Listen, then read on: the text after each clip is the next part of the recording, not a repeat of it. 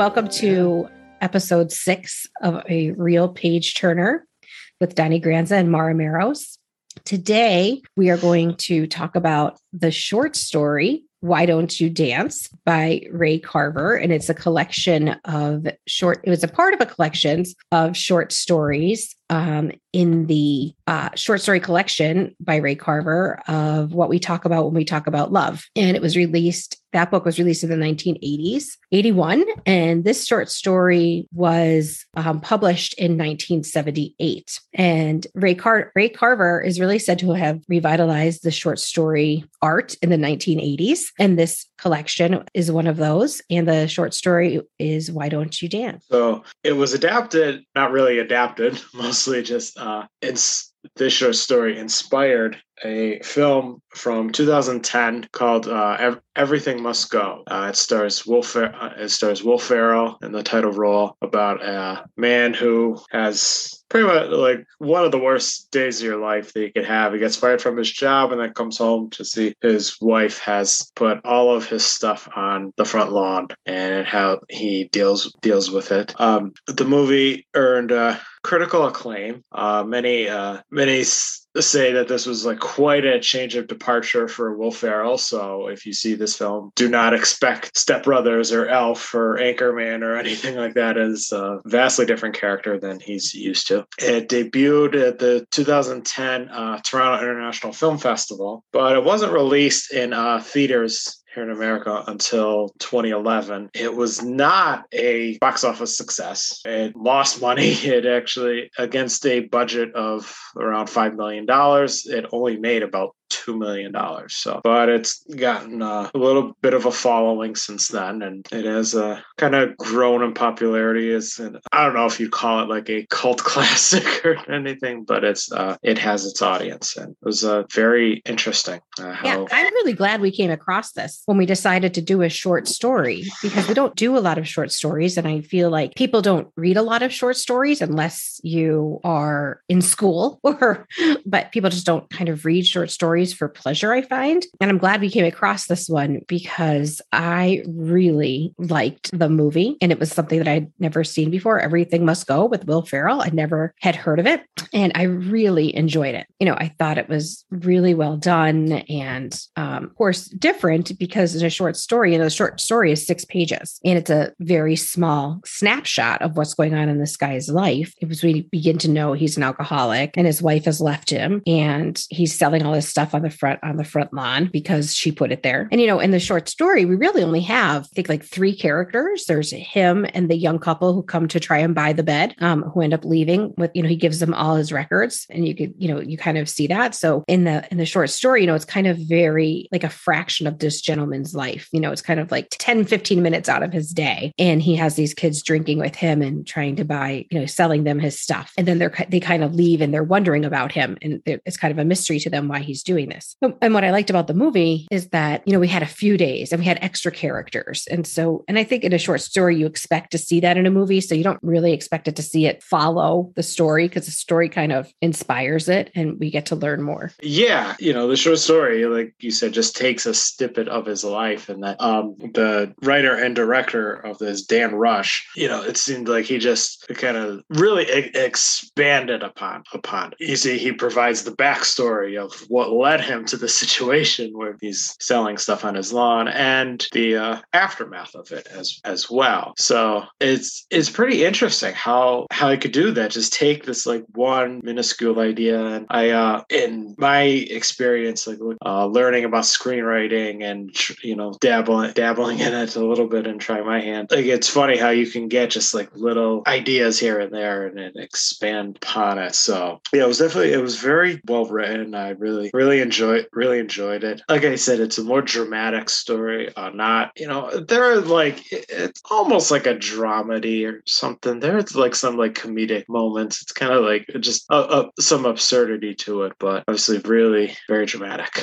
yeah, and I feel like in the short story, you don't necessarily feel bad for the protagonist because you know he's a drunk and he's out there and he's kind of just you know figuring out what happened, but and you don't know why the the wife left him and you don't know anything. You don't really get any insight into the wife, which I feel like the movie, you still don't ever see the wife in the movie, but you know of her and you get an idea that he was charged with something like sexual harassment and that's why he's getting divorced, which again, it it um it resolves itself so you still like the character then that that was false. But i you know they added the character of the neighbor and the young kid um, so i feel like they made him a little bit more likable because he kind of took that neighborhood character um, kenny loftus in and has that kid helping him um, whereas in the story short story you really only have him and the two kids. So you don't get a lot of insight into you know anything that, that him being nice to people or why he's you know going through a divorce yeah it, it kind of shows his character as uh, multifaceted, and it kind of remind reminds me a little like if you're in like a real life situation, say you're at the store and you see someone ahead of you in line who's you know just acting like a jerk or something, and you instant and you have that instant opinion of them, you have a negative opinion of them, but then but this is just a random person you're interacting with in life. Is that you've never seen them before, you'll probably never see them again. You don't really know anything about them, but it's like the film, you know, the short story, you just see this little snip, snippet of him and, and how he acts, but the film kind of expands more on that, and you could see what his motivations are, what his goals are, and what he's just trying to do and live, live his life. So kind of uh, broadens your horizons and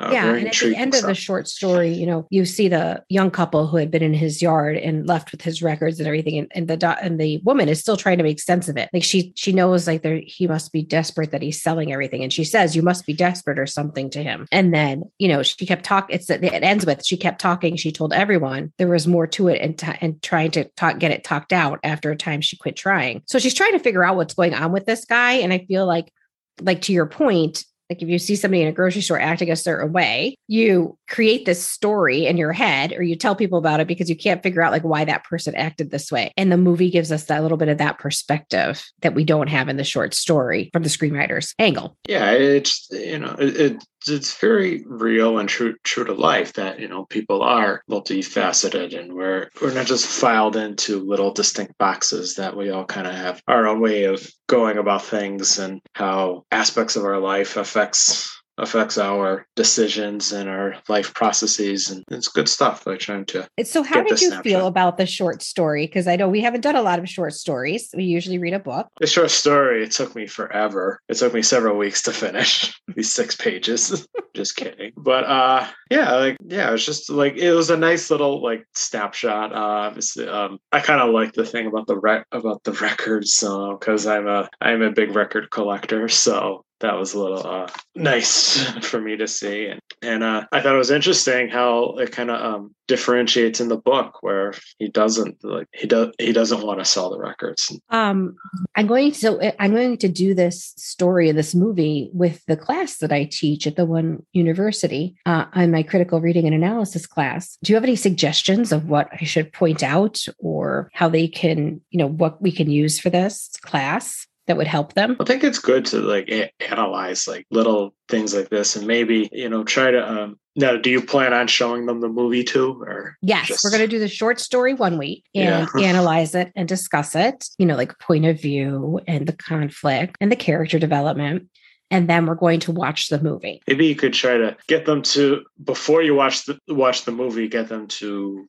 look at you know and ex, expand upon what uh, what they think is going on with this character. You know, not having you know the movie kind of reveal you know hmm. the rest of the story and you know ask them like what uh what do you think is going to happen or how do you think he got in the situation and then compare and contrast the movie and see how uh, close they get that's a great that is a great suggestion thank you I like it. I'm glad I asked. Yeah. So I I like I, I really like this short story. Um and and the movie was just so surprisingly good just because I think you don't hear a lot about it. So for any of our listeners if you're looking for kind of a I thought it was a little bit pulled at your heartstrings a little bit, you know, uh, you see someone's life kind of falling apart and how they're going to try to pull it back together a little bit. But I really, really enjoyed this movie. Yeah, I really did too. And I, I said it kind of uh, I did think it speaks to Will Ferrell's range. Now, I'm not gonna say like, oh, this proves that Will Ferrell's an act like a great actor because I'm one I uh, defend. I defend comedies all the time and and i say like oh just because a comedian goes dramatic doesn't like prove their you know how great an actor they are because comedy is very hard to act and you can you can deliver a great comedic performance and that's the that is the hill that I will die on. Uh, but it does show that he has some range because you know it's different it's a much different kind of performance than than what we're used to and this is not this is not will ferrell as the cheerleaders on saturday night live this is not right. you know this is not buddy the elf no, but it was very, very good. Yeah. So we'll probably do a few more short stories. Um, I think that people don't know about or had the pleasure to read. But if you wanted to follow along with us, we could post the link on our Facebook page to this short story. Um, and the movie is again Everything Must Go from 2010. Yeah. And you know, I was reading on Ray Carver, and he also we came from a family where the father was a heavy drinker, and he himself was a heavy drinker and stopped went to Alcoholics Anonymous in like the late 70s. So I feel like this story, you, know, not that he pulls from personal experience, but I feel like there was definitely some of his background that he maybe pulled into an alcoholic character because you know he he has said he has you know, come from a family with an alcohol problem, and he himself went to AA. So it was kind of an interesting take on it to see what he would write about. That's very interesting, and I wonder what um he wonder what he felt and like uh, how how he took this on. Yeah, it's very intriguing. One interesting thing that I, I found this is this is the first um, one that one that we've done where the story or book has a completely different name than the movie you know so that that does you know happen happen from time to time but i thought that uh, that was an interesting little tidbit yeah and i think there's others out there that follow the same thing you know that are inspired by a short story of a different name um and i yeah. you know i wonder how many are out there and how many people have read the short stories you know because they are so they are so different that it'd be interesting to find if anyone who's read the short story and seen the movie and never realized that they that they were connected. Right yeah because i don't you think know? i would have noticed these were connected if we hadn't been you know researching them and looking at them. Yeah i was only vaguely aware of this movie like i'd heard about it from time. I had no idea it was well it wasn't really based on it. I think you know the term is like uh inspired it was inspired by the short story. Yeah. Yeah. Great. But, well I hope everyone, I hope everybody, you know, goes and reads some short stories now that we've had this discussion, a little break from the novel. Yeah. And maybe people haven't been introduced to a new movie they haven't otherwise heard of.